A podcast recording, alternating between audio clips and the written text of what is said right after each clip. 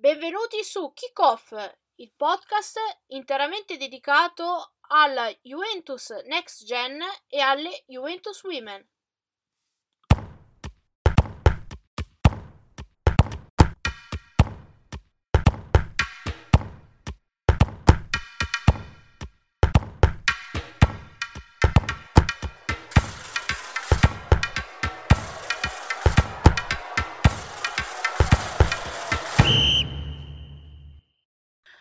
Eccoci, sesta puntata di Kickoff. Eh, questa settimana è una puntata molto ricca perché parleremo tantissimo di eh, Juventus eh, Women.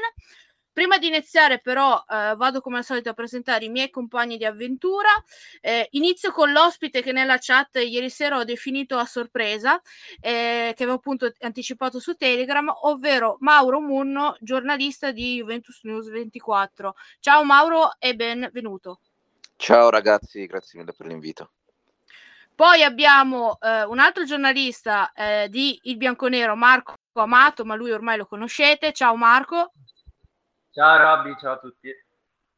E poi il nostro eh, ospite fisso, visto che abbiamo anche l'ospite a sorpresa, eh, Roberto Loforte di Fuori Rosa TV. Ciao Roby. Ciao a tutti, buonasera, benvenuti che dovrà pagare pegno perché ieri non è venuto a vedere la partita allo stadio, ma questo eh. ce lo ricorderemo. Eh, non è colpa mia però, eh. stavolta non è stata colpa mia. Allora, eh, questa puntata, visto che abbiamo tanti ospiti, eh, soprattutto incentrati sulle women, partiamo subito dall'argomento del, del, giorno, quindi stravolgiamo un po' la scaletta e partiamo eh, subito eh, con, con le women. Eh, è arrivato un pareggio nel big match contro il Lione, che ormai è diventato la partita fissa perché era eh, il, il, quinto eh, rendezvous tra le due squadre eh, negli ultimi eh, tre anni, eh, che diventeranno poi sei i partite il 21 di dicembre. E, ehm, questo punto eh, è prezioso per le, per le women, eh, per le bianconere, perché eh, sostanzialmente permette di rimanere in corsa per la qualificazione, ma che eh, adesso voglio sentire il vostro parere. Secondo me non cancella proprio del tutto le, pers- le perplessità e alcune eh, situazioni che si sono viste nelle partite precedenti, che poi si sono accentuate nella partita di campionato eh, contro il Milan. Mauro, ti convolgo subito, quindi chiedo, secondo te, eh, lasciando un attimo da parte le cose, che, gli alibi, anche se a me non piace molto questo termine, eh, di una no, non preparazione, eh, di una parte magari di, di, alcune giocatrici che hanno sofferto di acciacchi vari e quindi sono ancora lontane, non riescono a trovare una continuità dalla migliore condizione, c'è qualcosa di più magari di campo eh, che sta condizionando queste prestazioni? Più che i risultati sé, perché poi alla fine, tranne magari qualche scivolone, i risultati sono arrivati. Io penso che la chiave di lettura principale stia nelle parole di Montemurro dopo la partita. Lui ha parlato proprio di mancanza di continuità tecnica in questa squadra. Uh, tralasciamo pure gli alibi, il calendario, l'europeo e tutto quello che ci siamo detti e ridetti più volte eh, che comunque va tenuto in considerazione perché è un aspetto molto importante. Eh, io credo che questa Juventus Women non abbia ancora trovato una quadra eh, in questa stagione, eh, proprio nel modo di tenere i 90 minuti eh, in maniera costante, sempre con lo stesso atteggiamento, con la stessa forza fisica, con la stessa attenzione eh, e questa cosa va, va, a penalizzare la Juve uh, in momenti, in determinati momenti della partita. Uh, lo abbiamo visto anche ieri, uh, quando comunque la Juve per diverse frazioni di gioco è stata molto in difficoltà. non dobbiamo dimenticarci che ieri la Juve non ha mai tirato in porta, il gol che ha fatto è stato frutto di un cross di Bonansea deviato, però questo ti fa anche capire quanto una Juve che non è al top per n motivi, uh, riesca comunque a tenere il livello del Lione, che sicuramente in questo momento è una squadra uh, molto, diciamo, acciaccata, ha un sacco di assenze, uh, non è al meglio, veniva da questa bruciante sconfitta con l'Arsenal. Io credo comunque che, che la Juventus mh, si sia dimostrata davvero all'altezza di un del top club ecco, per, per eccellenza nel panorama femminile. Eh, ecco, quello che hai detto Mauro, eh, poi lo riprendiamo poi dopo, perché è uno dei punti della, della scaletta, quello del, del, fatto che una Juve non ha il massimo della condizione, quindi la Juve non ha bisogno della partita perfetta per competere contro una delle top europee. E questa è una cosa che secondo me avevamo visto che si è ripetuto, quindi eh, abbiamo avuto la conferma anche rispetto alle partite di marzo, eh, quella vittoriosa allo stadio contro Lione in quella, anche in quell'occasione, quando è arrivata la vittoria in rimonta, non, è, non, c'è stata sicuramente la miglior versione delle women, anche perché in quel periodo anche quella squadra eh, aveva dei problemi eh, che, che, si portava dietro rispetto a quello che aveva fatto poi eh, in inverno quello che poi voglio chiedere a Marco e, e mi ha fornito un mezzo assist anche Mauro è la questione anche del mister di, di Montemurro. Perché in alcuni commenti eh, che ho letto eh, soprattutto sui social eh, molti se la sono un po' tra virgolette presa con lui eh, un po' per la sua gestione per le rotazioni scientifiche. Io ti chiedo qual è la, la, la tua versione ovvero tra il dovere e il potere, o meglio ancora, fra l'obbligo di farle queste rotazioni e il come e la possibilità di scelta. Secondo te anche lui, eh, anche a lui vanno, mh, mm, diciamo, eh, non, che, non dico chiesti dei, dei chiarimenti, ma quantomeno magari vanno contestate, tra virgolette, alcune scelte?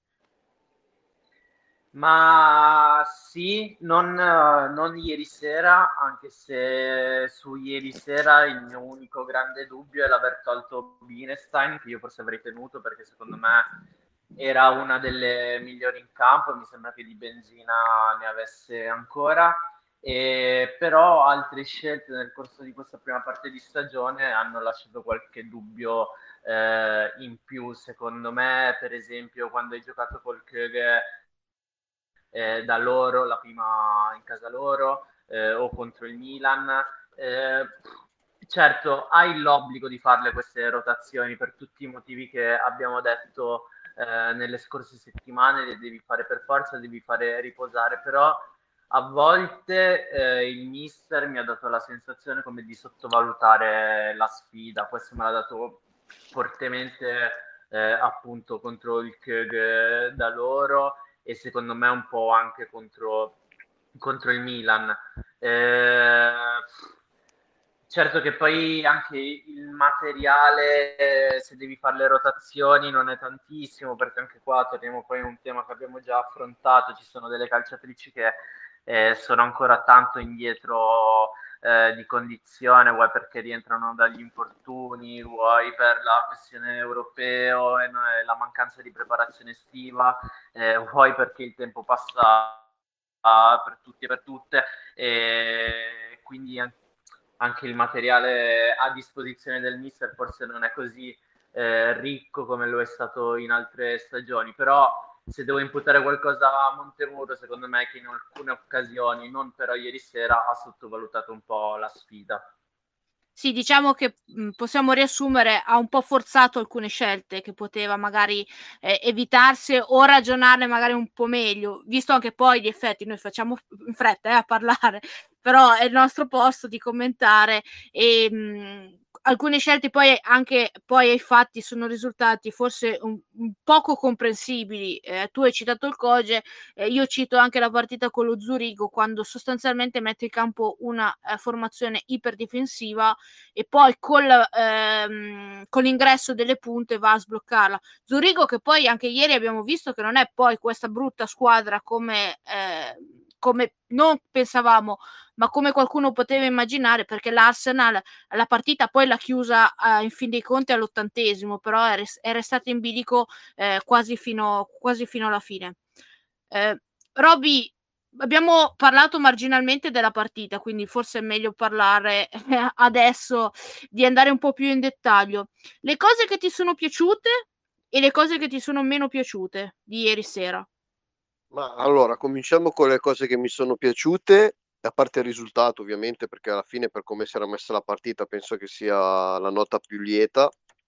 Le cose che mi sono piaciute di più è riuscire, essere riusciti a limitare i danni quando il Lione sembrava sul punto di mandarti KO e che comunque quello è un pregio, cioè riuscire a non, eh, a non andare sotto di, di, tanti gol quando ne fanno uno eh, è un pregio sicuramente, anche perché il Lione aveva la qualità e nonostante non sia nel momento migliore è sempre una squadra da una qualità pazzesca. Le cose che non mi sono piaciute, gli errori nostri, errori tecnici, errori clamorosi, il loro gol nasce da un nostro regalo di fatto e sinceramente ci sono degli errori che mi fanno, mi fanno un po' paura, ecco, e tornando anche un po' al discorso di prima, perché ho visto dei palloni persi a centrocampo così da blackout totale, cosa che non eravamo abituati gli altri anni. E spero, spero di riuscire a spero che la squadra riesca a trovare la sua quadra eh, continuità tecnica credo che sia il termine più, più corretto anche il loro gol onestamente è un gol che di solito la Juve non prende quel tipo di gol lì eh, però eh, l'importante comunque è stato portare a casa il punto perché ci tiene assolutamente in corsa eh, però dobbiamo essere consapevoli che per, fare, per passare questo turno serve di più perché ieri il Lione ci ha messo anche del suo loro per non vincere la partita perché hanno fatto tanti errori anche loro. Ecco, in base a quello che tu hai detto adesso, eh, la considerazione che mi è venuta in mente anche vedendo la partita e poi dopo che ho ritrovato anche eh, in altri commenti, Mauro, questa di ieri sa un po' di occasione persa perché probabilmente sarebbe bastato eh, un minimo, forse un po' più, non dico di concentrazione, ma di lucidità magari nella rifinitura, nell'ultimo passaggio, quelle due o tre volte che sei riuscito a passare il muro del Lione, perché il, il, Lione ti viene a pressare molto alto, è molto aggressivo quando si riparte dal portiere, gli riparti palla a terra dalla difesa. Quelle volte, tre o quattro che sei riuscito a passarlo, poi abbiamo costantemente sbagliato l'ultimo passaggio della rifinitura quando si poteva mandare in porta la compagna. Guarda, diciamo che per il Lione di ieri sì, cioè c'è, c'è il rammarico di non averla vinta sta partita per come è andata la gara, ti dico la verità, io di rimpianti che poi non hanno detto sia, sia Montemurro sia Boattin post partita e, e, non solo, anche sui social ho visto tanti commenti di questo tipo. Uh, io sinceramente di rimpianti ne avrei pochi perché il Lione mh, mm, ha giocato meglio della Juve, ha tenuto più il pallino del gioco, ha avuto più occasioni. Uh, anche nel finale il Lione è arrivato tante volte in area su corner, uh, cross vari eh, ci è mancato poco che la Juve non, non capitolasse. Uh, di buono c'è quello che abbiamo detto prima, cioè che una Juve al io dico 30-40% del suo massimo potenziale uh, sta a livello di un Lione che è al 20% del suo potenziale in questo momento, quindi poi andando a fare la tara uh, sei quasi a livello della, della squadra più forte d'Europa della, dell'anno scorso. E, ehm, io, guarda, sono convinto che nell'economia del girone questo punto è un punto guadagnato e non due punti persi. Uh, è chiaro, io ero uno di quelli convinti sin dall'inizio che l'Arsenal era una squadra molto antipatica da, da aver pescato, uh, anche se sentivo poi in giro che in realtà non, non era una di quelle così, così tanto accreditate, però uh, si sta dimostrando invece una squadra molto, molto importante. Tra l'altro, ieri ha fatto anche doppietta Urtig che si è risvegliata dopo questo inizio stagione un po' di, di torpore. Uh, lei sicuramente avrà anche il, il dente avvelenato contro, contro la Juventus Women.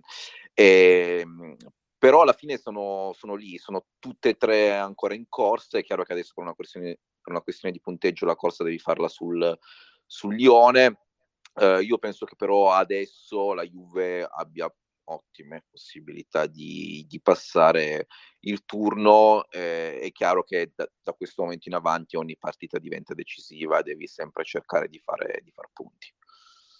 Soprattutto considerando che l'ultima partita proprio mh, a quattro giorni da Natale del girone sarà Lione-Juve e magari un Lione-Juve decisivo per il passaggio del turno per uno o per l'altra squadra diventa una sorta di ottavo di finale. Neanche... Sì, diciamo che il calendario, cioè il, l'ordine delle partite, il fattore casa trasferta non è tanto favorevole alla Juve, perché chiudere a Lione non è, non è bellissimo, anche perché far punti lì è veramente difficile. Eh, però, boh, vediamo, magari ci qualifichiamo prima dell'ultima giornata chissà. Dov- dobbiamo chiedere qualche favore dello Zurigo, qualche miracolo eh, contro l'Arsenal. Eh, magari. In realtà, in realtà, ti basta vincere a te con l'Arsenal una delle due e sperare che l'Arsenal batta poi il Lione o comunque se, ne, se tu batti l'Arsenal una delle due poi ti basta battere lo Zurigo e saresti qualificato con una partita in anticipo.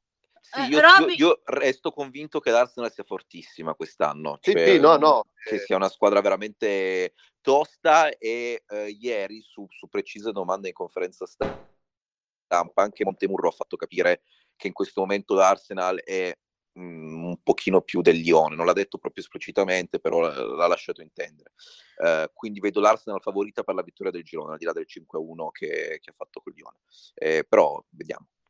Che poi comunque adesso noi stiamo parlando fra due mesi, fra due mesi magari gioca anche l'Under 19 del, del Lione perché continuano a perdere pezzi ogni partita. Eh, ieri probabilmente hanno perso due giocatrici per almeno un mese, una è eh, da, da Maris e le prime indica- indicazioni, mh, mhmm, almeno da, da Sonia Bonpastore, è la lussazione eh, della rotula che la terrebbe fuori minimo, minimo un mese, proprio minimo prima di a, iniziare di nuovo l'attività fisica. E poi alla fine della partita, proprio sull'ultimo calcio d'angolo, c'è, stata, c'è stato l'infortunio di Bascià eh, che do- è dovuto tornare negli spogliatoi a braccia di, di Renard. E, e quindi eh, il milione che perde i pezzi e anche quelle che sono fuori, tranne forse Egerberg, sono tutte eh, giocatrici che saranno fuori probabilmente fino al, al, 2023. Quindi anche in vista di recuperi non è che ce ne sono tantissimi. Il Lione è proprio messo male proprio perché quest'anno ha avuto una clamorosa emorragia di, di crociati, perché se ne sono rotti quattro forse nel giro degli ultimi sei mesi. Eh, quindi veramente una situazione un po' anche anomala e strana, anche considerando eh, tutte, tutte, le cose che abbiamo detto sui crociati e che poi scoprirete più avanti in un podcast eh, speciale. Eh, non dico altro. Allora, abbiamo parlato della partita, abbiamo parlato di tante cose, però è giusto anche parlare anche di singoli, perché diciamo che mh, nelle difficoltà qualcuna eh, si è un po' elevata rispetto alle altre, l'ha citata anche Montemurro nella conferenza stampa. Chi vuole parlare me lo dica, eh, c'è stata anche una domanda nella nostra chat di Telegram, Giulia Grosso, addirittura eh, il nostro amico Daniele ci chiede se, ci può, se si può incatenare a Torino. La crescita di Giulia si vede, si vede ieri eh, secondo me ha fatto una partita di personalità gli sono giusti mancati quelle due o tre cose in rifinitura, però forse eh, se azzardo a dire che è stata la nostra miglior centrocampista, sbaglio di tanto? No, mi sento di dire io no, perché non sbagli, perché tra l'altro ieri credo che sia stata una delle peggiori partite di Pedersen in fase di costruzione, ha perso un sacco di palloni e Gunnar Dottir ancora non è al 100% però Grosso secondo me ha ancora ampi margini di miglioramento e questa è la buona notizia perché se comincia a farsi vedere un pochino più sotto porta sia come gol che come assist, come rifinitura diventa una giocatrice totale e lì fa un, farebbe il salto di qualità definitivo. Però ce l'ha nelle corde queste cose è una giocatrice che ancora deve crescere tanto e secondo me ce la può fare eh, Mauro, forse sui cambi, eh, mh, mm, quello che dicevamo anche prima, forse col senno dei poi era meglio togliere Pedersen e, ehm, invece di Gunnarsdottir. Ah, no, secondo me ha fatto, fatto bene a togliere Gunnarsdottir, almeno come la penso io. A me Pedersen, come diceva giustamente Roberto, eh, non mi ha fatto impazzire dal punto di vista della costruzione ma la vedo sempre una presenza imprescindibile nel centrocampo della Juve, cioè anche quando non sta benissimo, è evidente che adesso non sia al top, poi viene da, da questo affaticamento abbastanza recente, eh, ha giocato una partita disastrosa con il Milan, quindi evidentemente non è, non è al meglio. Eh, però anche per la Gunnarsdottir di ieri, che non, non, mi sembrava particolarmente in palla, anzi, eh, secondo secondo me il, il, cambio, il cambio ci sta. Poi ti dico, la gestione della partita di ieri di Montemurro a me è, è piaciuta abbastanza, sia come scelte iniziali, eh, sia come, come cambi in corso. Eh, dobbiamo semplicemente dirci che in questo momento la Juventus Women è questa qui, è una Juve che ha ancora tanti problemi, questo pareggio non cancella assolutamente nessuno dei problemi che ha la Juve e io sono tristemente convinto che con la Fiorentina eh, dopodomani torneremo a vedere tutti i problemi della Juve che quest'anno si stanno manifestando in Italia forse più che, che in Europa, eh, anche perché poi c'è il solito discorso, calendario, partite attaccate, giocatrici non in condizione, eccetera, eccetera. E, ehm, e quindi niente, domenica sarà un'altra partita bella tosta, secondo me. Da cuori forti, ci faranno soffrire come eh, sì, sì, sì, assolutamente. E invece a Marco eh, che anche questa è una domanda che è arrivata eh, su Telegram, chiedo di, della partita di Girelli. Um, il giudizio, secondo i nostri, i nostri, amici di Telegram, non è molto positivo. Secondo me ha sbagliato tanto, eh, però rimane imprescindibile perché comunque abbiamo, è l'unica giocatrice eh, con, eh, con, forza fisica, nel senso capace di difendere il pallone, spalle alla porta e la regista avanzata per fare poi correre Beresten e, e Bonansea. Ma eh, quella di ieri sera è stata la classica partita dove eh, la punta centrale, il riferimento centrale lo vedi poco perché la Juventus in fase offensiva comunque è riuscita a costruire molto poco e di conseguenza palle per uh, Girelli ne sono arrivate molto poche, però eh, io l'ho vista in linea un po' con, con, le ultime prestazioni, secondo me il suo lavoro sporco di andare a fare la lotta e ieri la lotta l'ha fatta tanto anche con, con Renard, voglio dire non è eh, il primo dei difensori a questi livelli, anzi ieri dal vivo mi ha particolarmente impressionato per, per come ha giocato. E quindi non è stata una partita facile, però lei si sacrifica sempre, fa la lotta, sporca palloni nella costruzione loro, eh, ti aiuta quantomeno a provare a far salire un po' la squadra, quindi eh, secondo me un, una partita da sufficienza, quella di ieri di Girelli da 6, eh, poi se non arrivano palloni in fase di finalizzazione eh, diventa, di, diventa, veramente difficile eh, fare sempre gol, però eh, io la salvo come l'ho salvata in, in, altre partite dove non ha segnato, ma secondo me il suo lavoro è sempre prezioso per questa squadra ed è un imprescindibile. Se sta in piedi, secondo me deve giocare sempre. Facendo un attimo un passo indietro eh, su di Montemuro, mettere una cosa.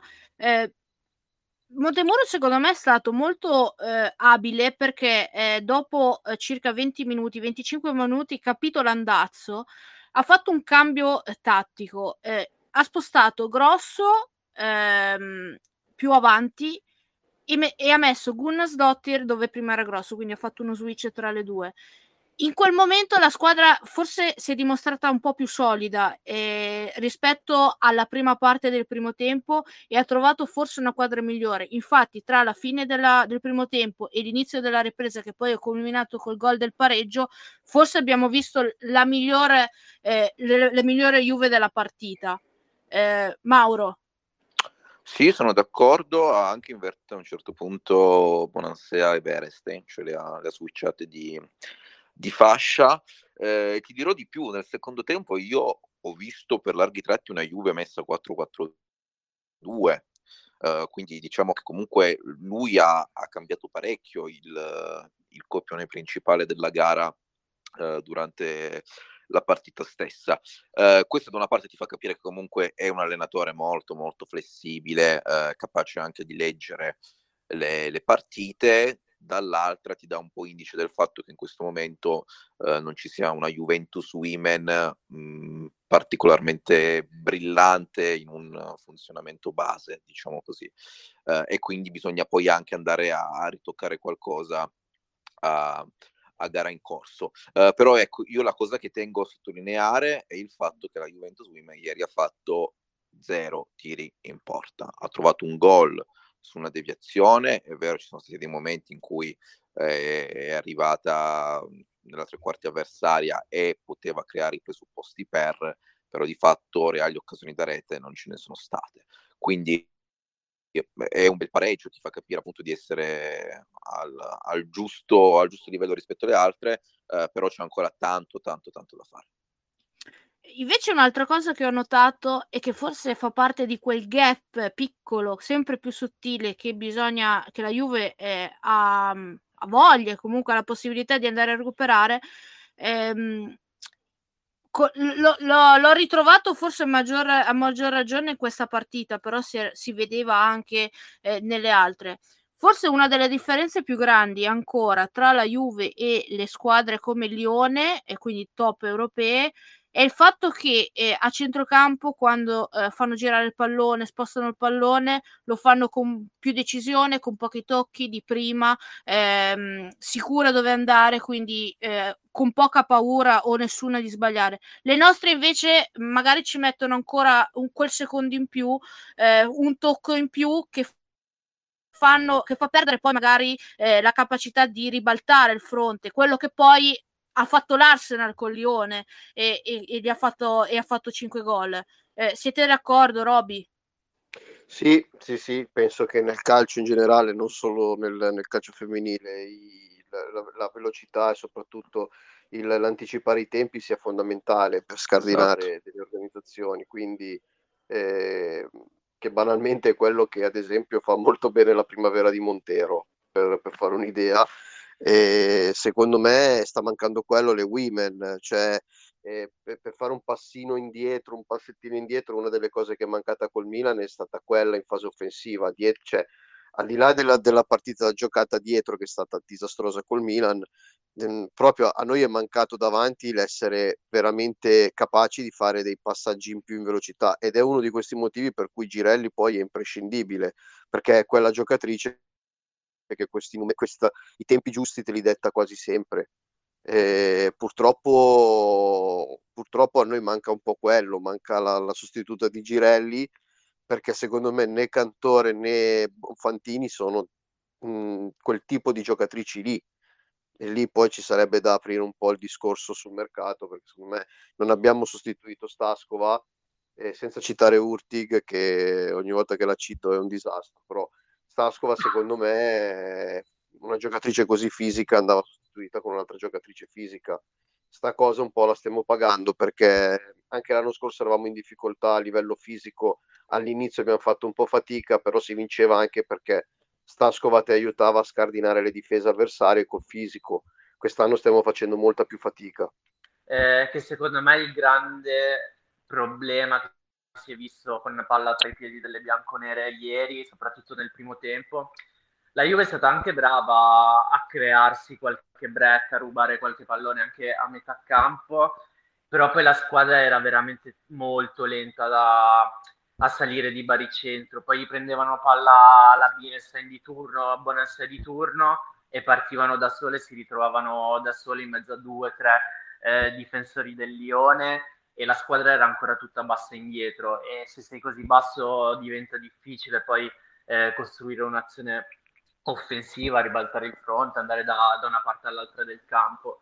E poi un'altra cosa, secondo me, da come l'ho, l'ho vista io, la vera svolta della, della partita è, stata, è stato l'infortunio, perché secondo me loro l'hanno accusato tanto e secondo me dopo che è uscita la compagna in barella eccetera eccetera loro hanno un attimo si è un attimo spenta la luce e lì è stata brava anche la Juventus a, ad alzarsi un po' secondo me quella è stata una delle svolte se non la svolta principale della partita.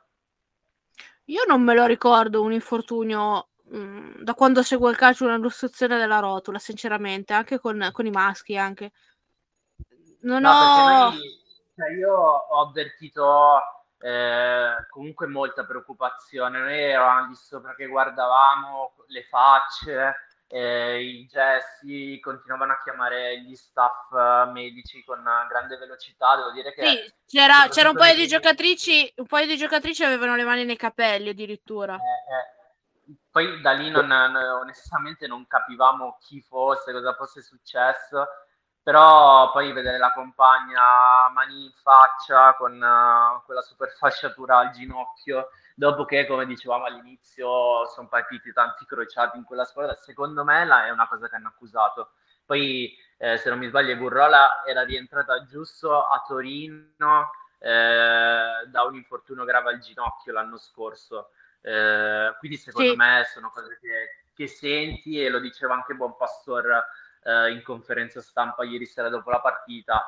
eh, le calciatrici alla fine sono esseri umani, quindi eh, ci sta che anche a livello psicologico quella cosa la paghi. Poi magari lei l'ha usato anche come tra virgolette alibi per giustificare il calo e la non vittoria, però secondo me è un discorso che ci sta. Comunque, hai detto che non, se non ti ricordi un, un, eh, l'ossazione della rotola, Eh. te lo dico, te ne dico una io. Ronaldo Luis Nazario da Lima contro la Lazio. Ah, ecco, proprio un, Lì- un esempio eccellente. È ceduta, gli è ceduta, gli era ceduto il legamento e oltre il legamento si era russata la rotula mentre faceva il doppio passo. Mm. Sì, qui è più traumatico, anche perché poi vedendo le immagini di nuovo dalla televisione, da, da YouTube, da Dazza, da Zon, si vede, eh, c'è proprio la- l'inquadratura eh, proprio frontale, eh, dove si vede la- questa gamba che rimane sotto al portiere, è proprio anche brutto da vedere eh, dal, dal replay. Gli facciamo ovviamente gli auguri, perché non si augura mai male a, a una giocatrice, e poi forte anche come lei, a maggior ragione. Speriamo di rivederla in campo nel 2023, magari. Siamo, siamo sportivi fino in fondo. Prima di chiudere la parentesi, o comunque questa grossa parentesi eh, europea, eh, prendo spunto da due articoli che avete scritto. Eh, parto da quello eh, di Marco. eh, dove eh, ieri hai fatto uscire un articolo ehm, dove su un tema che abbiamo già trattato in parte, ovvero che eh, neanche nella versione io definirei neanche standard delle Juventus Women, quella che ci hanno abi- abituato, ehm, in questo momento in Europa ha definitivamente acquisito il diritto di cittadinanza eh, e diciamo eh, i gradi eh, di la squadra appena appena sotto le big che facendo una grande partita può anche far saltare il banco. Una cosa poi anche rimarcata prima e dopo il match eh, dall'allenatrice eh, del, del Lione. Il ranking la premia perché con i risultati di oggi, eh, finisse la Champions oggi, eh, e rientrerebbe fra le prime 10, nella, entrata nella top 10 europea e la corsa speriamo non, sia, non è ancora finita perché ci sono anche buone possibilità, soprattutto se dovesse arrivare la qualificazione ai quarti di finale, addirittura di entrare già quest'anno nella top 8. Un obiettivo eh, che eh, da primi, primis eh, Stefano Braghin si era posto solo due anni fa, quando si partiva dal 33 posto. Sì, eh, allora l'impressione è che eh, paradossalmente l'anno scorso, quando alla fine hai vinto, eh, io mi ricordo di aver visto un gap enorme tra le due squadre. Ho detto ci sono categorie, tante categorie di differenza tra Juventus Women e Lione. Eh, l'impressione invece eh, ieri sera è stata molto diversa. Eh, nonostante poi non sei riuscito a vincere, nonostante come abbiamo detto il Lione ha giocato molto meglio e la Juventus non è riuscita a fare un tiro in porta, però ho visto molta meno differenza. Detto questo, però, non ci dobbiamo nemmeno illudere e dire ok, la Juventus Women è arrivata al livello delle campionesse d'Europa, perché nella bilancia lo dobbiamo mettere che eh, a Lione mancavano tantissime pedine importanti, tantissime titolari eh, in squadra.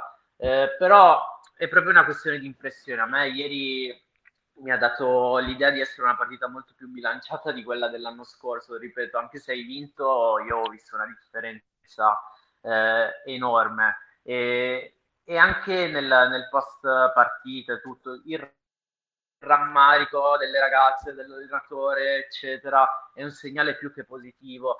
Eh, come era più che positivo l'anno scorso quando eh, non è vero che sono uscite a testa alta, mi spiego, sono uscite eh, piangendo, eh, anche lì con rammarico, e quello è positivo. Eh, il non dire va bene, dai ragazze, brave lo stesso, va bene lo stesso. Eh, no, perché sono tutti segnali che dimostrano crescita, che dimostrano la voglia di stare in Europa, ma anche la consapevolezza che quella ormai è casa tua, a quei livelli ci devi stare, te la devi giocare, non, non ti accontenti eh, di aver tenuto testa alle campionesse d'Europa. Chi se ne frega, te la vuoi giocare e vuoi provare a vincere. Queste, secondo me, sono le cose più eh, importanti E poi tutto questo, come dicevi tu, è testimoniato da questa scalata eh, vertiginosa nel, nel, ranking europeo e siamo sempre più vicini a quell'obiettivo che secondo me, è, non lo so, però secondo me nemmeno Braghin si aspettava di avvicinarsi in così poco tempo. Sì, tra l'altro oltre a questo c'è anche il discorso, eh, poi a Mauro eh, l'ho appassionato da questo punto di vista della terza squadra italiana che ormai siamo a una manciata di punti, già al prossimo turno addirittura potrebbe, arriva- potrebbe arrivare la matematica, eh, già eh, facendo i conti di un Rosengard o di uno Sparta Praga che vince eh, tutte le partite da qui e vince anche la Coppa. Quindi per capire il, i calcoli che sono stati fatti e le italiane che non vincono più una partita, quindi uno scenario um, apocalittico, non so come definirlo. Quindi veramente um, è, solo questione di tempo di matematica. Invece appunto con te, eh, Mauro, ehm, tu hai, hai, scritto un articolo in cui io sono totalmente d'accordo, ne abbiamo anche discusso in privato io e te, sul fatto, e oggi ne te- testimonianza anche quello che eh, andrà incontro la Roma, eh, che le squadre italiane, lo possiamo dire forte e chiaro, in questo caso quindi Juve Roma, non sono assolutamente tutelate dalla federazione. La Roma addirittura giocherà Inter eh, contro l'Inter dopo la trasferta in Champions di mercoledì, quindi la stessa cosa che è successo eh, alla Juve la scorsa settimana sì. e sarà la terza partita in sei giorni. Una cosa assurda, solo perché eh, la partita andrà sulla 7. Eh, questa cosa deve essere, deve essere trovata una soluzione e anche in fretta, perché non è possibile pregiudicare i risultati delle squadre, che siano in Italia o che siano in Europa, e soprattutto, come ha detto Montemurro, la salute delle atlete, che dovrebbe essere la cosa più importante, anche più dei soldi. Sì, ti segnalo anche un grosso nervosismo da parte della, della Juve in merito a questa, a questa vicenda, perché uh, legittimamente tu sei la squadra italiana che sta trainando il movimento uh, nel vecchio continente ormai da anni. Uh, continui a produrre benefici sotto gli aspetti più variegati per, per il calcio femminile italiano, dall'attenzione mediatica uh, allo stesso ranking, passando per 3.000 aspetti che, che sappiamo tutti. Economici perché più, perché più vanno esatto, avanti le nostre squadre italiane, più, più soldi arrivano. La federazione, esatto. Certo. E, e, quindi tutte queste cose qui uh, che ti fanno chiaramente arrabbiare se poi dall'altra parte lato FIGC tu non hai una disponibilità minima, perché di questo si tratta. Uh, d'altra parte i calendari si conoscono ormai da tempo, però quando c'è la possibilità e c'è la necessità, eh, è chiaro che bisognerebbe provare a venirsi incontro e andare a, a slittare magari qualche partita. Montemurro uh, nella conferenza stampa di vigilia della gara con il Lione uh, aveva già parlato dopo il Milan, poi nuovamente prima del Lione era veramente molto arrabbiato, cioè, uh, ha usato termini, termini piuttosto, piuttosto forti, ha detto noi rappresentiamo una nazione culturalmente calcistica come l'Italia in Europa, e dall'altra parte, lato Italia, eh, non ci date neanche una mano a eh, insomma, far valere il, il, nostro nome, il vostro nome eh, in, in, contesto europeo. Chiaramente queste cose stanno dando fastidio. Io mi immagino eh, che a breve ci possa essere anche un dialogo più, diciamo, più importante, più formale per quanto riguarda il campionato, perché per ora la disponibilità c'è stata zero, c'è stata zero poi c'è tutto il, il discorso dei, dei, diritti TV, del, degli slot, delle partite che devono andare sulla 7, che in qualche modo incatenano gli orari, eh, però è chiaro che in questo momento le cose non vadano bene e poi appunto il Lione arrivava a questa partita con otto giorni di riposo, dobbiamo anche tenere in conto questa cosa. Uh, cioè hanno avuto una settimana e oltre per allenarsi esclusivamente per questa gara. Uh, poi è vero che a volte riposare troppo diventa quasi un contro piuttosto che un pro, uh, però di certo ecco, in questo momento la Juventus Women, così come la Roma, sono eccessivamente stressate. Ecco. Diciamo che la fortuna, tra virgolette, eh, è che eh, quando dopo la pausa nazionale, che ci sarà lo sprint finale poi a dicembre, un mese ad alta tensione con tantissime partite, la partita in casa con l'Arsenal, che diventa un po' anche in questo caso un crocevia importante, perché far punti in quella partita significa mettersi ancora meglio per eventualmente eh, la qualificazione.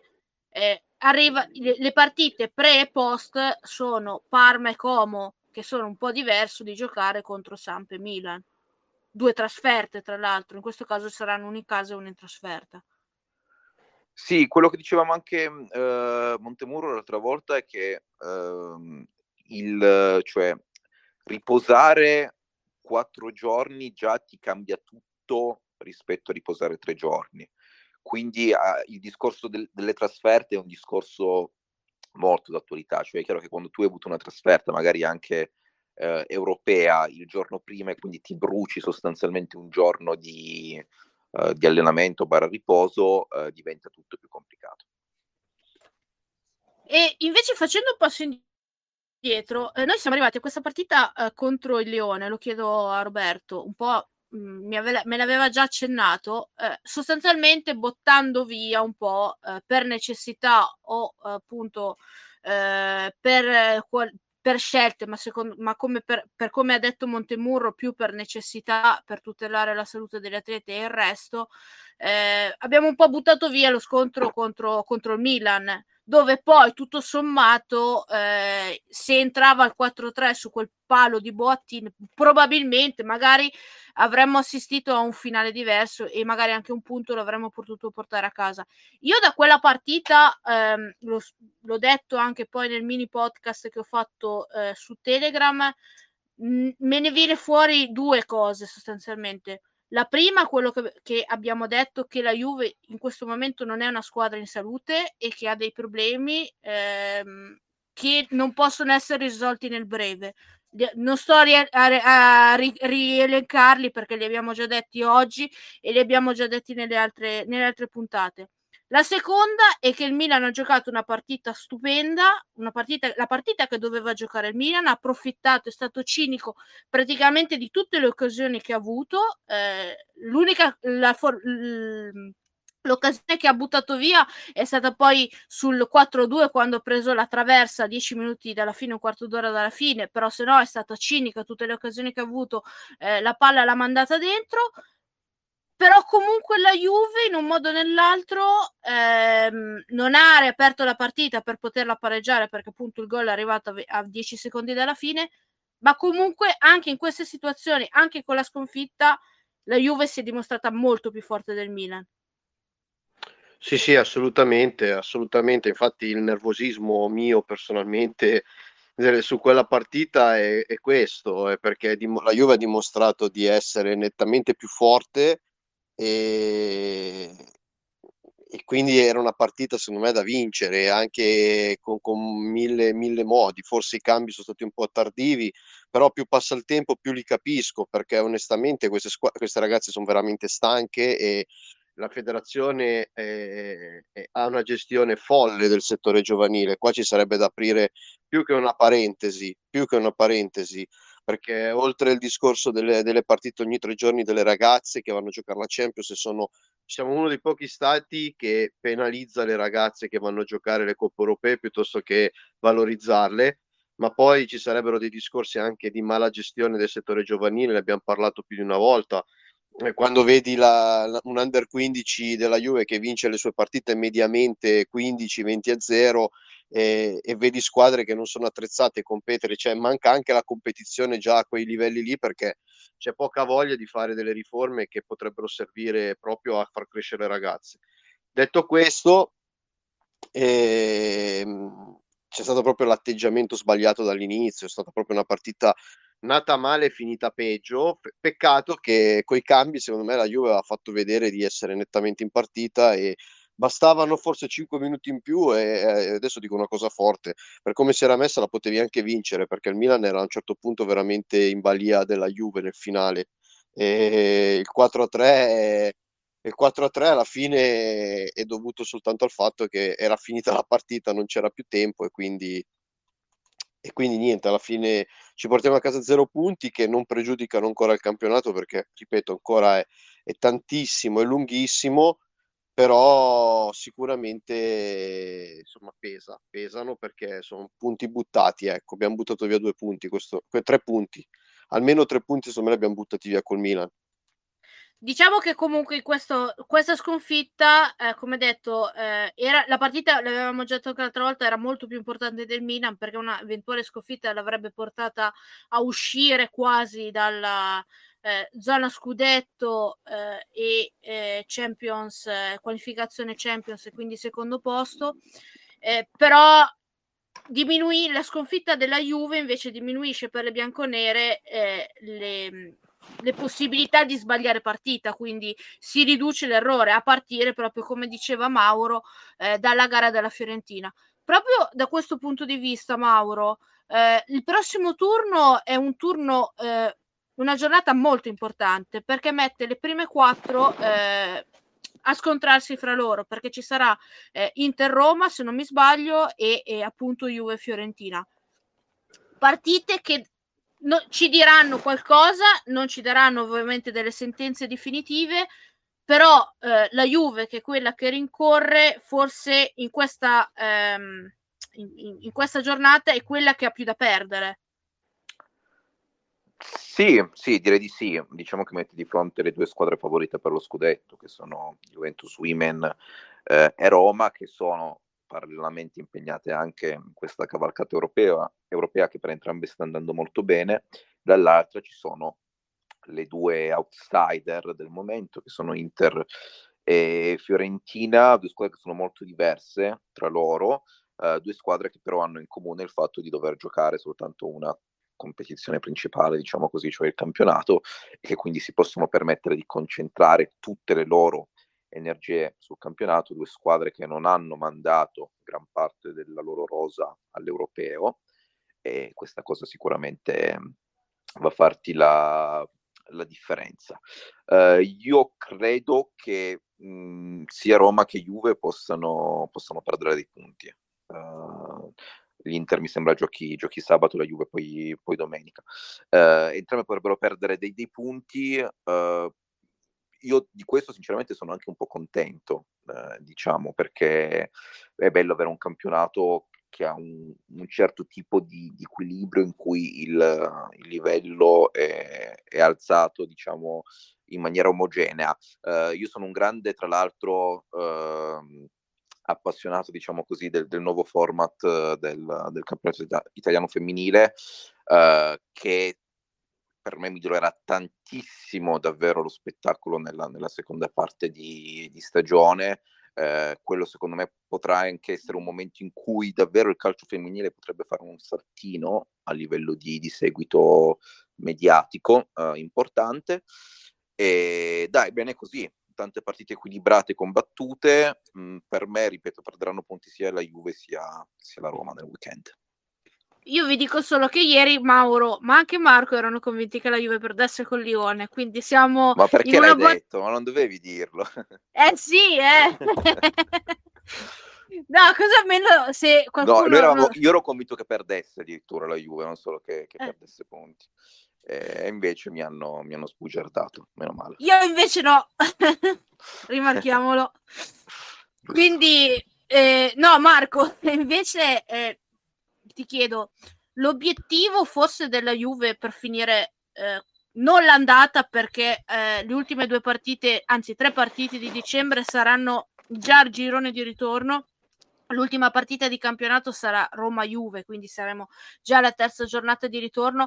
Forse l'obiettivo minimo deve essere arrivare alla pausa di Natale al massimo con 3-4 punti di distacco dalla prima. Può essere una, un, un obiettivo minimo accettabile?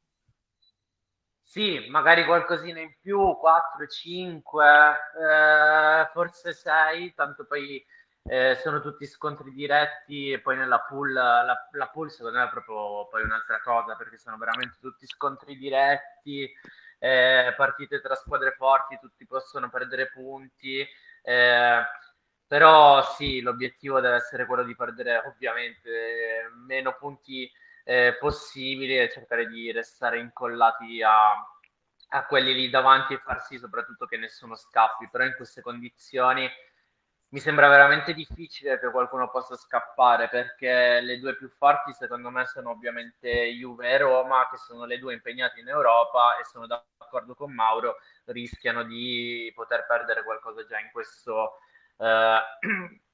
in questo weekend, in questo turno di, di campionato. Tra l'altro eh, la Roma ha fatto veramente uno sforzo importante sia fisico che mentale perché erano sotto, anche se giocavano una partita sulla carta semplice contro il St. Polten che conosciamo anche noi, eh, poi sono andate sotto, hanno dovuto recuperare, eh, quindi hanno fatto uno sforzo importante anche loro, quindi sì, eh, possono perdere qualcosina eh, in, eh, quando giocano domenica, sabato, Sabato. e, eh, sabato e l'obiettivo rimane quello di restare lì incollati davanti eh, su, su Lione eccetera. Mauro dico prepara le, le, valigie che se rimane tutto in equilibrio poi a Natale ce ne andiamo a Lione a seguire le ragazze se dovesse essere decisiva. Vengo anch'io. io, io vado solo se c'è Marco se no da solo non mi avventuro No, io, io mi, sono, mi faccio il regalo di Natale. Se dovessero essere in equilibrio che è decisivo, vengo a Lione.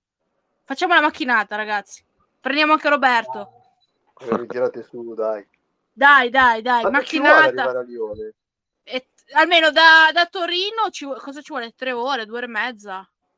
Se non mi sbaglio. Sì, penso di, secondo me tre ore abbondanti, anche un pochino di più. Perché, perché da Alessandria mi sembra che sia tra le tre ore e mezza e quattro. Non vorrei dire sono sui, sui 300 km abbondanti. Quindi più o meno. Sì, io Vabbè, mi Vabbè, si può fare. Gita, in pullman gita un 5-6 ore, però in pullman si ferma e va piano, quindi ci può stare un 3 Google ore. dice 4 ore e 2 minuti Torino-Lione ah. in macchina. Vabbè, Vabbè dai. Cavi, dai, fattibile, fattibile, strafattibile. Eh, chi, vuole, chi, si, chi, si, vuole accodare, se ne prendiamo un pulmino. Allora, eh, io direi che abbiamo port- eh, parlato abbondantemente delle, delle, women. Mm, chiudo, voglio chiudere così, visto che la, abbiamo la possibilità di avere due giornalisti che hanno eh, appunto la possibilità di eh, magari sentire dei sussurri, di, di percepire quello che eh, che succede nelle, nelle, varie conferenze stampa, anche di parlare con i protagonisti. Ci raccontate eh, qualcosa che non, magari noi non vediamo dalla, dalla, televisione da fuori, che invece voi avete percepito, qualche sensazione di queste, di queste ultime partite, di queste ultime settimane delle Women, come curiosità? Quello che è stato riferito a me, io purtroppo non, non c'ero con, uh, con, il Milan uh, nell'ultima partita di campionato. Uh, quello che mi hanno detto, perché c'era un, un collega del, del, nostro network, di un Montemurro molto, molto, molto, molto arrabbiato dopo Milan-Juventus Women. Lui che di solito si prese- presenta alle interviste sempre sorridente, lo scherzo, la battuta, il sorriso, ti coinvolge anche, ti chiama per nome, eh, ti dice due cose, eccetera, eccetera. Dopo il Milan molto molto molto scuro in volto, poco propenso anche a dare risposte, Uh, quindi questo semplicemente per dire che un pochino di, di preoccupazione uh, intorno alle prestazioni della Juve, un po' di tensione anche perché ora le pretese si sono alzate notevolmente nei confronti di questa squadra, anche per la, lo straordinario exploit europeo dell'anno scorso. E, e quindi un, un, po' di tensione uh, io nell'ambiente Juve legato al, all'andamento della stagione, del campionato, la, l'avverto io aggiungerei anche la parola pressione, che un, aumenta ancora di più considerando come sta andando la squadra maschile. Sì, ma non quello è inevitabile. Quello, quello, secondo me è inevitabile. Io sono stato tra l'altro attaccato su Twitter perché ho scritto che con l'eliminazione della Juventus in uh, Juventus maschile in, in Champions League uh, si riversava ulteriormente uh, res- responsabilità, ecco, usato questo termine, sulla sulla Juventus femminile, mi hanno detto eh ma devono essere due cose staccate, bla bla bla bla bla. La verità è che non sono due cose staccate, cioè che fanno parte del, dello stesso organismo, della stessa società Juve che in questo momento sotto vari punti di vista sta vivendo un, un, periodo, un periodo, complicato e quindi è inevitabile anche sentire un, una pressione di quel tipo. Marco. Sì, sono d'accordo con Mauro, più più nervosismo rispetto agli anni, all'anno scorso. E, però sì, è un nervosismo che avvertiamo noi più verso l'esterno, perché poi eh, ero, ero, abbastanza curioso di questo quando siamo andati l'altro ieri a vedere l'allenamento pre, pre-Lione e all'interno in realtà mi è sembrato di percepire la, la solita calma e, e serenità che era stata una grande sorpresa l'anno, l'anno scorso perché eh, comunque era il primo anno a questi livelli, allenamenti eh, di rifinitura prima di sfide importantissime, c'era grande calma, serenità, si scherzava a Montemurro, eh, anche lì sempre la battuta pronta a coinvolgere il gruppo, a scherzare e questa cosa in realtà poi si è rivista anche eh, si è rivista negli ultimi allenamenti, nelle ultime rifiniture che c'è che è possibile per noi vedere, quindi forse questo nervosismo si, si manifesta poi più verso l'esterno e all'interno si cerca comunque di, di, isolare il gruppo e pensare alla partita e solite cose. Che poi Roby, ehm, se conosciamo un po' le nostre women, almeno da fuori ovviamente, il fatto che il, dall'esterno possano arrivare delle critiche più o meno costruttive non fanno altro che magari alimentare quella cattiveria agonistica e quella voglia di eh, andare a, a, invertire questa tendenza in cui le women hanno, ci hanno pe- spesso dimostrato di saperlo fare. Sì, sì, assolutamente, anzi mi sembra che le ragazze siano molto aspettino a volte anche le critiche per tirar fuori ancora di più gli artigli, questo è, è inevitabile, hanno veramente dei moti d'orgoglio importanti, però purtroppo diciamo che... È un periodo così. E, e sta arrivando, sta arrivando non roba sempre bella e soprattutto roba non costruttiva, ecco, addosso ste ragazze, perché si comincia, cominciano ad avere visibilità. Purtroppo la visibilità ti porta a cose positive, ma anche tante negative. Mauro ha citato un tweet che aveva fatto lui, che io ho capito quale, di quale si trattava, ed era pieno di gente che cercava di spiegare a Mauro, che segue il femminile come me da una vita, eh, cosa era Arsenal, cos'è Lione, cos'è, cioè, cosa vuol dire giocare in Champions, come se lui non conoscesse le storie di queste squadre e la storia della Juventus Women. Io che ho capito ma... il senso del suo tweet, ma la gente cercava di dare, insomma, di insegnargli ma... a lui un po' di calcio femminile, ecco. Magari che però, ma- eh, magari gente che non sa neanche cos'è Francoforte cosa ha fatto per il calcio femminile. T- tanto no, no, per no. esempio... Eh. Ma no, assolutamente, assolutamente. Io vedo queste cose qua, le vedo sia nel femminile che nel giovanile. Quando vedi il giovanile, parli di Juve Benfica, ti dicono, eh, però l'Inter ha giocato col Bayern Monaco. Sì, ma Benfica è più forte del Bayern Monaco a livello giovanile. Eh, no, no, ma vabbè, Bayern Monaco, eh vabbè, allora è Bayern Monaco, ok.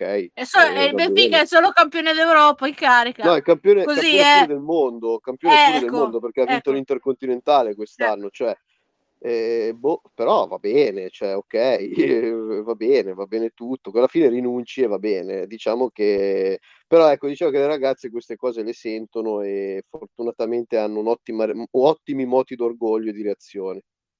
Onere e onore di essere la voce delle, delle nostre ragazze e non solo.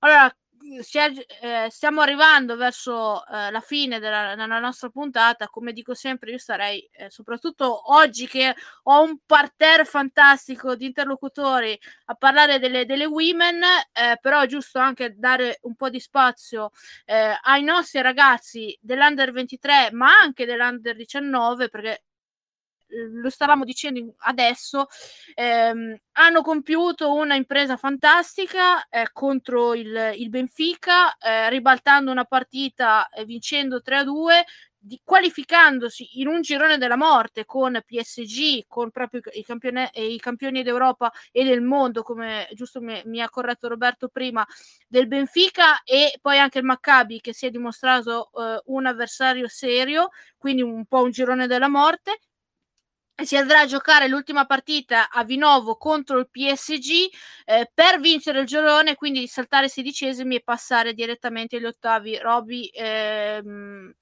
dimmi, dimmi, se dico qualche inesattezza, però mi sembra di aver, fatto, no, di aver no, detto co- correttamente. Perfetto. È tutto, giusto, è tutto giusto, aggiungo che veramente hanno avuto un, un sorteggio terribile questi ragazzi. Già secondo me la prima squadra non ha avuto un sorteggio facile, ma questo è un altro discorso che non voglio neanche entrare.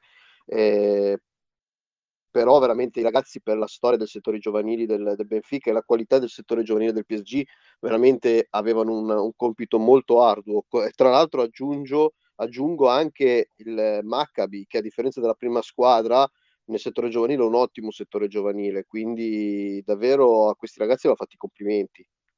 Ecco, proprio su questa partita abbiamo un'altra piccola sorpresa perché c'è qualcuno del nostro eh, staff, comunque una persona che proprio era in Portogallo ed era sulle tribune ehm, a Lisbona a seguire la partita, eh, che mi ha mandato eh, un audio su quello che ha visto. Eh, sto parlando di eh, Salvatore eh, Reale tecnico che era a Lisbona per, eh, un, eh, per un corso eh, di, di, allenatore, lui è un allenatore che ha anche allenato eh, nel femminile il Parma e quindi sentiamo il, il, suo audio e ci racconta quello che, che, è stata la partita e i giocatori che l'hanno impressionato di più.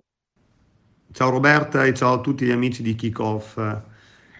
Mi sono trovato qui a Lisbona per uno stage col Benfica e durante le elezioni ho avuto la fortuna di poter assistere alla partita della Juve Under 19 e devo dire che è stata una grande impresa perché ha vinto contro i campioni in carica d'Europa eh, dopo una clamorosa rimonta nella ripresa Infatti la prima frazione di gioco si era conclusa sul 2-0 per i padroni di casa, grazie alla doppietta di Felix, che è stato il migliore dei suoi, che è stato feroce in area, prima con una perla di dribbling nello stretto e poi molto abile a sfruttare una palla vagante.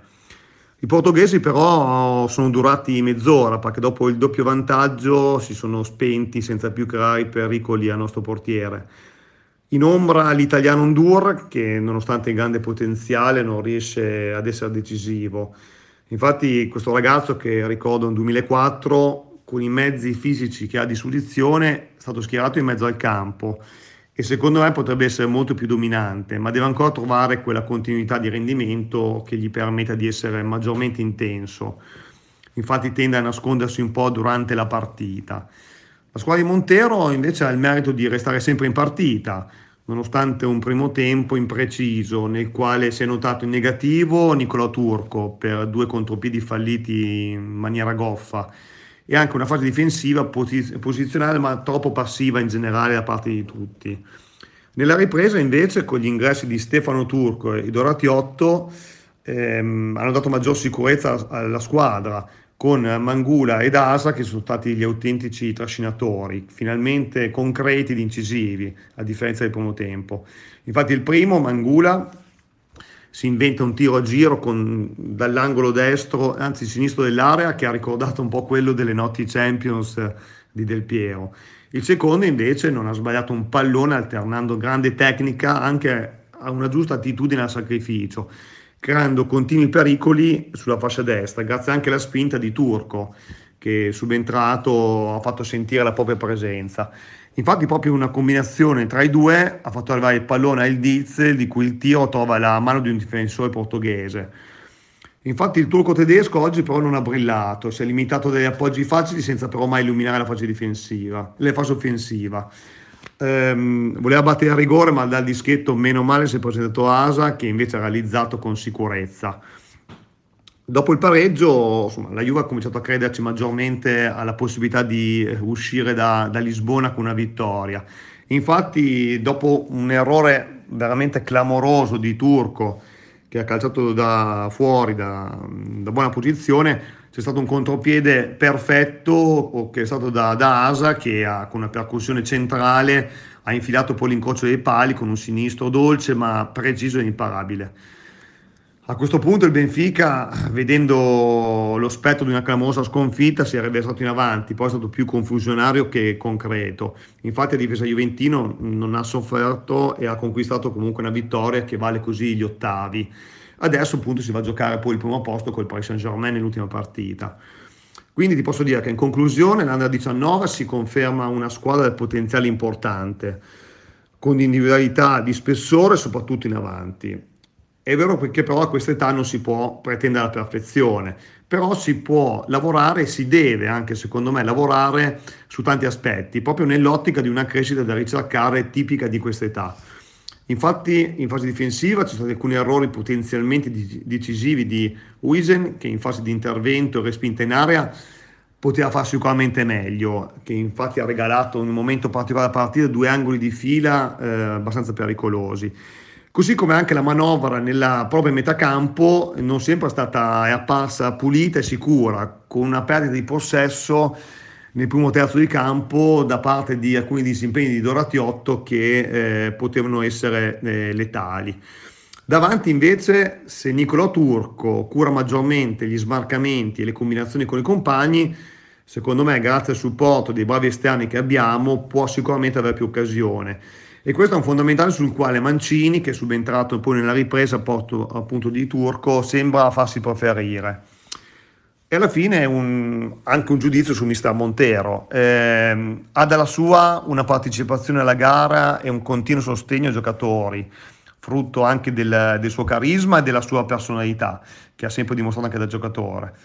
A livello di gioco, ehm, il suo 4-4-2 è concreto e basato sul coinvolgimento di tutti i giocatori in fase difensiva e sulle veloci ripartenze degli esterni invece in fase offensiva, che sono il vero e forse anche l'unica soluzione offensiva, ma che con la, quella qualità che ha eh, porta sicuramente dei frutti.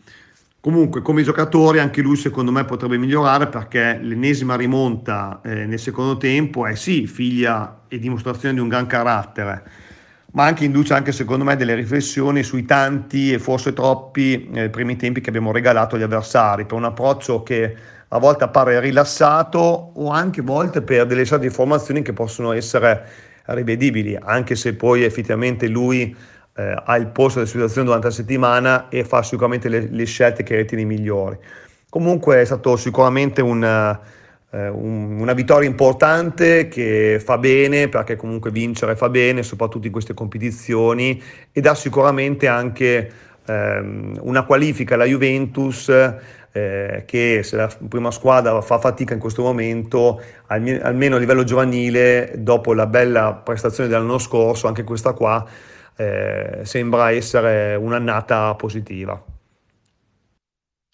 Ok, eh, Roby, ehm, no, non hai ascoltato l'audio di, di, di Salvatore, però comunque eh, sostanzialmente è quello che dicevamo anche nelle altre partite per quanto riguarda i singoli e per quanto riguarda quello che eh, Montero sta facendo di buono su questa squadra, ovvero eh, il fatto che l'approccio forse rimane ancora il punto debole per, per la Juventus di, di, Paolo, del mister, ma poi è una squadra che a conti fatti, quando c'è da tirare fuori eh, le unghie, tirare fuori i muscoli e recuperare le partite, è quasi diventata maestra. Sì, sì, sì, è una squadra veramente che ha una forza di reazione pazzesca eh, chiaro che a lungo andare non va bene andare sotto sempre 2-0, 3-0 e non va bene perché prima o poi lo paghi anche in partite importanti, però la, la, consapevole- hai la consapevolezza che questa squadra davvero fa fatica a, a, ad alzare bandiera bianca, è una squadra che molla veramente pochissimo e la vittoria col Benfica è stata qualcosa di, di, di, pazzesco perché è vero questa squadra veniva già da un derby vinto in maniera incredibile eh, a Vercelli contro, contro, il Toro che eri sotto 3-1 e hai vinto, hai vinto 4-3 ed è stata una cosa strepitosa e, però qua vivi appunto il Benfica squadra che ha battuto il Paris Saint Germain squadra campione del mondo squadra campione d'Europa squadra che l'anno scorso ti ha eliminato e proprio come l'anno scorso av- erano andati avanti 2-0. La differenza con l'anno scorso è che il Benfica ha giocato con 11 contro 11, mentre l'anno scorso si è trovato in 10 dal trentesimo del, del primo tempo. Quindi questa, questa, esplosione, questa vittoria è veramente stata una vittoria di grandissimo carattere, di grandissima qualità. È molto importante perché, come hai detto tu, adesso ci permetterà di giocarci col Paris Saint Germain il, il primo posto che vorrebbe dire saltare un turno. In caso se avessimo perso questa partita eravamo praticamente fuori e la cosa mi avrebbe veramente creato molto dispiacere perché penso che la Juve abbia fatto un grandissimo girone. Eh, tra l'altro eh, adesso viene anche un po' la, l'acquolina in bocca, no? Perché fu- non, mm, è ancora presto, però forse questa squadra può ancora addirittura fare meglio rispetto all'Under 19 dell'anno scorso, quindi dei Miretti, di Sule e di altri giocatori che sono stati poi travasati nell'Under 23. Sì, anche perché Miretti e Sule l'anno scorso erano già in Under 23 e venivano prestati per la Youth League. Questa, ecco, questo è un altro, un altro fatto che bisogna notare. Questa è una squadra che ha giocatori che non sono stati prestati dall'Under 23. Sono tutti giocatori che fanno parte dell'Under 19. Non ci sono fuori quota che vengono fuori dall'Under 23. Questa è una cosa sicuramente molto, molto bella anche, perché vuol dire che la squadra è veramente qualitativamente valida. E, e per quanto so... riguarda poi No, dico, eh, aggiungo uno che forse ci poteva stare questa, in questa partita, eh, che era Ealing Junior, perché è un 2003, quindi credo potesse eh, partecipare eventualmente. Poi abbiamo visto in prima squadra, eh, nella partita invece dei grandi, eh, quanto poi ha fatto bene e si sta parlando tanto di lui. Noi dell'anno scorso che comunque lo, lo esaltiamo, ne abbiamo parlato eh, mh, abbondantemente anche delle, delle, sue qualità, sta solo dimostrando quello che poi eh, si vedeva poi anche da un occhio inesperto. Sì, sì, assolutamente. Poi adesso poi per fare meglio in Europa dell'anno, dell'anno scorso devi avere anche un po' di fortuna e un po' di casualità nei, nei sorteggi e, e devi riuscire a fare delle partite fatte bene dal, dal, cioè è difficile perché sono tutte partite secche. Io la formula della Youth League la reputo non adatta a un torneo del genere proprio perché sono tutte partite secche e quindi non, è, troppo, è troppo casuale eh, però mh, penso che la Juve possa, possa provarci perlomeno abbia le capacità adesso sono curioso della partita col Paris Saint Germain perché Adesso sono curioso di vedere. La prima partita ci hanno preso un po' di sorpresa, era una squadra all'inizio. E adesso la, squadra, la Juve è molto più sicura di sé e, e sarò curioso di vedere cosa farà. Marco, eh, questa Under 19, come dicevamo, ci sta dando grandissime soddisfazioni e sta anche mettendo in mostra, eh, come appunto diceva Salvatore, dei protagonisti. Eh, l'eroe, tra virgolette, della partita col Benfica è stato Luis Sasa, che era un, gio- che è un giocatore che c'era anche l'anno scorso, ma che quest'anno, se non sbaglio, col 10 eh, sulla, sulla, maglia ha fatto eh, benissimo eh, nella, contro il Benfica, ma sta facendo benissimo ad inizio stagione. Sì, tra l'altro segnalo che Asa questo weekend giocherà con, uh, giocherà, comunque è convocato con la Next Gen che da occupare lo slot lasciato libero da Compagnon che a sua volta è convocato con, con la prima squadra, quindi una tra virgolette promozione più che meritata. Asa in realtà è già il terzo anno che eh, che in primavera, perché già da, da sottoquota veniva convocato nell'Under 19 di, di Bonatti, e, però quest'anno la sua crescita si vede veramente tanto, è, è, è uno dei leader in campo della, della squadra, mentre eh, negli anni passati era forse una comparsa, era la quota eh, fantasia, spacca partita, eh, quella proviamo a buttarlo dentro e con una giocata magari la risolve, invece quest'anno è, è leader, si è visto eh, a Lisbona, ma si è visto nel corso di tutta la stagione, è cresciuto tantissimo, è un prodotto del, del vivaio della Juventus perché lui da giovanissimo si è trasferito da, eh, da Asti per, per, venire a Vinovo e iniziare il suo percorso alla Juventus, quindi è una bella storia ed è un calciatore che sta crescendo veramente tanto, quindi occhi puntati su, su di lui.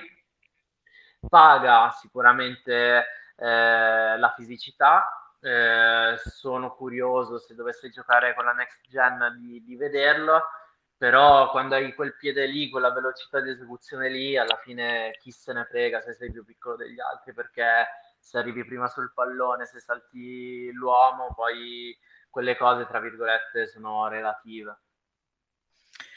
E eh, proprio mh, mm, prendendo poi questo discorso, dall'under 19 eh, trasliamo all'under 23 perché poi probabilmente tanti di questi giocatori, o almeno magari mh, mm, dico numero 6-7, è facile se non di più che li vedremo magari nella seconda parte di stagione a fare qualche partita in più con l'Under 23, a esordire nei professionisti. E quindi ehm, che, che, squadra troveranno eh, quando arriveranno eh, a, nei professionisti? Una squadra che eh, finalmente con la Triestina, eh, secondo me, e poi voglio sentire anche Marco e Roberto, ha fatto un passentino eh, in avanti su quello che dicevamo le altre volte, ovvero una squadra che è stata forse meno bella eh, nell'ultima parte di gara, nell'ultima mezz'ora, dopo 60 minuti giocati bene, eh, culminati poi con il, con il vantaggio, dopo essere rimasti 10 gli ultimi 25 minuti, mezz'ora, quando c'era da difendere l'1-0, una squadra che si è compattata e ha tirato fuori quel qualcosa in più che è, è mancato eh, in altre partite che ha portato il Piacenza a recuperare una vittoria già, già quasi acquisita, quindi ha portato a perdere, eh, tra virgolette, dei, dei punti strada facendo. Un passo in avanti, speriamo che mantenga, si mantenga e continui e quindi ehm, arrivi una certa continuità, vittoria anche fondamentale perché eh, permette di, ris- di, iniziare a risalire un po' la classifica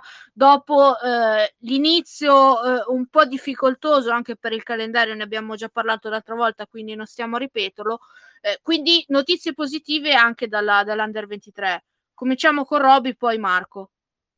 Sì, tra l'altro la partita con la Triestina era, è stata una partita, secondo me, fonda- era fondamentale, eh, perché comunque venivamo da un po' di risultati non positivi e, e soprattutto poi la Triestina è una delle squadre che è andata meno bene inizio anno, aveva voglia di, di tornare a, a, risult- a fare risultato, poi insomma anche a livello di morale era molto importante. Aver vinto questa partita, credo che sia fondamentale appunto per quello e chiaramente deve essere però un punto di partenza perché abbiamo parlato già l'altra volta di quanto comunque il calendario non abbia avvantaggiato la Juve la, la next gen perché abbiamo avuto un calendario un po', un po' complicato però a questo punto dobbiamo assolutamente dobbiamo assolutamente eh, rialzare la china perché questa squadra sicuramente non è una squadra che, che, che deve lottare per i play-out, ma è una squadra che può puntare ai play-off e poi vediamo come, cosa succede. Ecco. Marco.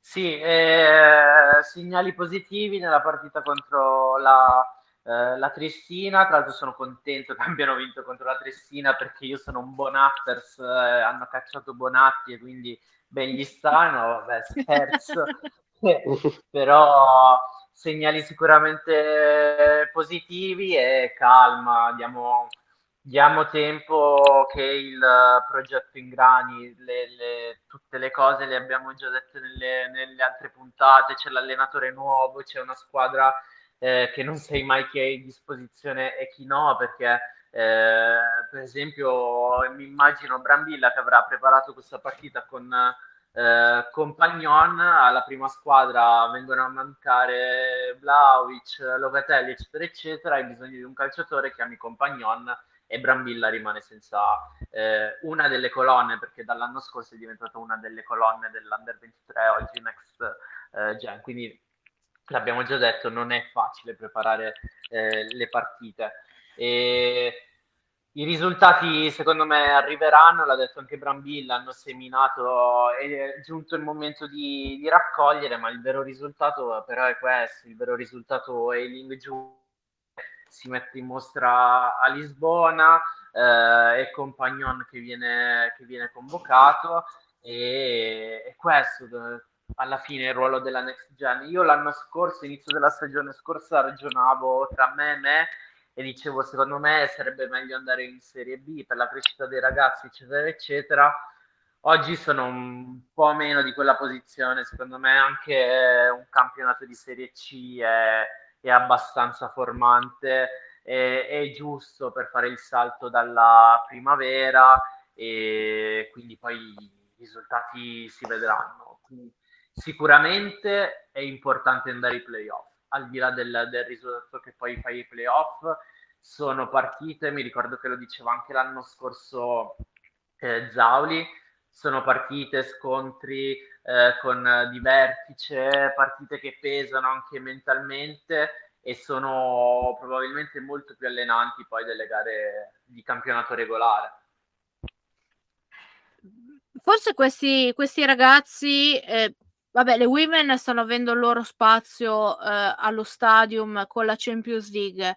difficilmente arriverà magari dello spazio per le partite di campionato, anche perché nella pausa mondiale è l'unica partita che, che si gioca in casa è quella con il Como, eh, purtroppo, peccato che non ci sia un Juve Inter o uno Juve Roma, magari se fosse stato il calendario al contrario. Eh, Juve, Como, Juve, Como, Juve Como vado a vederla a piedi se lo fanno allo stadium.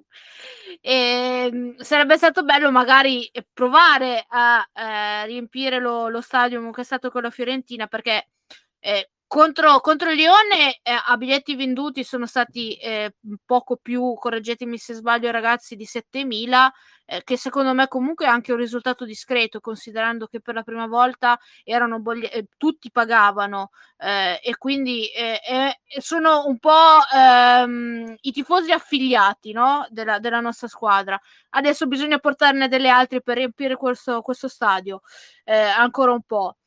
Invece, eh, per i ragazzi che non hanno ancora calcato eh, lo stadium, chissà che magari la, questa pausa mondiale questo mese tra il 14 novembre e, il, e, mm, e prima di Natale potrebbero magari, apri- magari, aprirsi le porte almeno una volta eh, per, una, per, una, partita. Secondo me sarebbe un, un premio eh, per, per, quello che stanno facendo e per il progetto eh, e i frutti che si stanno raccogliendo in questi anni. Sarebbe davvero bello eh, che, che succedesse. Penso che siete tutti d'accordo con me. Sì, sì, sì, assolutamente. Sì, io mi sento di escluderlo, però, cioè non, non credo che ci sia intenzione perché comunque aprire lo stadium eh, diciamo che determina poi dei costi non, non indifferenti eh, che poi ovviamente devono rientrare in, in termini di, di incassi uh, già con le women io penso che la Juve sia abbastanza a pelo da questo punto di vista uh, temo che una partita di, di under 23 uh, fatta allo stadium sia in questo momento abbastanza uh, difficile. Poi magari un, non so, una finale di Coppa Italia, un qualcosa di più che possa diciamo, richiamare un pochino più di, di attenzione, perché no? Uh, però ecco, una partita ordinaria, diciamo così, uh, la vedo molto complicata. Mauro è la voce della ragione, noi siamo un po' sognatori. Beh, no, ma mm, cioè, non è secondo me una questione di, di, costi. Invece, secondo me, una cosa molto, molto bella uh, sarebbe dare seguito a questo progetto che per il momento è stato un po' accantonato dello stadio, del mini stadium per, per women uh, giovanili varie, uh, che secondo me era un'idea molto bella che avrebbe potuto anche creare un, un bacino di, di seguito uh, più, più, importante, perché naturalmente vai a fidelizzare anche su un impianto di riferimento uh, il pubblico. Per il momento questo progetto credo anche lì per una questione di costi che sia stato un attimo lasciato lì, però per il futuro, ecco, secondo me sarebbe una, una bellissima idea da portare avanti. Che, però io credo che quello che hai accennato tu, questo progetto più passa il tempo, più eh, si rende sempre più necessario. Non solo per le women, eh, perché ormai Vinovo non sta stretto, sta strettissimo le women, ma anche la, la stessa Under 23. Io credo che la Under 23, che invece di giocare in Alessandria, che fa forse 500-700 spettatori a dir tanto, portata a Torino, magari qualche, qualche, persona curiosa di andare a vedere qualche giocatore che potrebbe giocare in prima squadra, di cui magari escono degli articoli, come abbiamo citato prima Ealing, Ealing Junior, potrebbe creare quindi qualcosa più di fidelizzazione, magari appunto lavorando eh, con eh, ehm, tutti i fan club. Io credo eh, che eh, diventi sempre più necessario, quindi va bene, no, non va bene, ma mh, mm, va bene mhmm, se il problema economico eh, per la pandemia, per tutto quel che si vuole, sia stato al momento accantonato, ma il momento in cui sarà eh, necessario, quindi si dovrà fare, non è così distante. Uh, non è distante, diciamo, nel, nella necessità non lo sarebbe. Uh, io però ti dico che la Juventus quest'anno, solo quest'anno, ha iniziato a pagare la continassa eh, che è stato un investimento enorme per tutta quell'area gigantesca eh, che riguarda la sede, i campi e tutte le, le strutture della, della Juve. Uh, il bilancio della Juve lo conosciamo tutti, quindi non, non è un momento in cui si, può, si possono fare tanti, tanti investimenti a, a, lungo termine. Sarebbe bellissimo e sarebbe assolutamente il momento, come dici tu, di, di avere questo, questo, mini stadium, uh, però mh, mm, la vedo una cosa un po' lunga. Non so cosa ne pensi Marco o Roberto, però secondo me c'è, c'è ancora bisogno di un po' di tempo. Ma io sono, sono d'accordo. Eh, non mi ricordo chi lo diceva o dove lo leggevo, che qualche tempo fa eh, comunque col comune è stata bloccata l'area dove dovrebbe nascere. Poi mi ricordo un'intervista di eh, Arriva Bene, se non mi sbaglio, che è quella la storia dello stadium, il mini stadium, eh, lo metteva comunque all'orizzonte eh, però prima che arrivi secondo me passerà del tempo, sono anche d'accordo che, che sia necessario perché eh, come diceva Roberta, Binovo sta stretto, eh, ma Binovo sta stretto e lo stadium sta a largo perché è bellissimo lo stadium, l'atmosfera, anzi eh, io mi sarei aspettato anche meno ieri sera, proprio a livello più che di numeri di atmosfera, invece è stata un'atmosfera piuttosto calda e, però è, è, largo perché qua sono 40.000 posti, se ci sono 7.000, 10.000 persone, eh, sono più i bianchi, i posti vuoto a fare effetto che, che le persone, quindi eh, una via di mezzo è necessaria. E ha ragionissimo Roberta, secondo me anche le, la next gen, l'under 23 a Torino farebbe molti più spettatori, molto più curiosi, perché poi si creano i nomi mediatici che adesso è Ealing, l'anno scorso erano sulle Miretti, eccetera, eccetera, che incuriosiscono i tifosi e i tifosi vanno magari solo per vedere eh, il singolo. Eh, Mauro, se lo ricorderà, immagino, eravamo a vedere Juve Cagliari primavera e davanti a noi c'era un signore che diceva ah io sono venuto per vedere Indiz eh, perché l'ho visto in televisione ma volevo vederlo dal vivo. Eh. Queste, questi meccanismi con le giovanili ci sono tantissimo e secondo me a Torino la Next Gen farebbe molti più spettatori sicuramente che adesso. Io aggiungerei Marco che farebbe anche molti più punti perché in Alessandria ovviamente non si può creare un, un clima più da stadio rispetto, cioè mh, in questo modo vai a fidelizzare i tifosi della Juve su un'altra squadra, eh, cioè sulla stessa squadra ma una, la seconda squadra. E ovviamente eh, quando sei lì poi sei anche portato magari a fare, a fare il tifo, magari si potrebbe creare quello che poi c'è già stato forse in un momento storico dell'Under 23 un piccolo gruppo che veniva in Alessandria che si metteva il rettilineo a, a seguire le partite.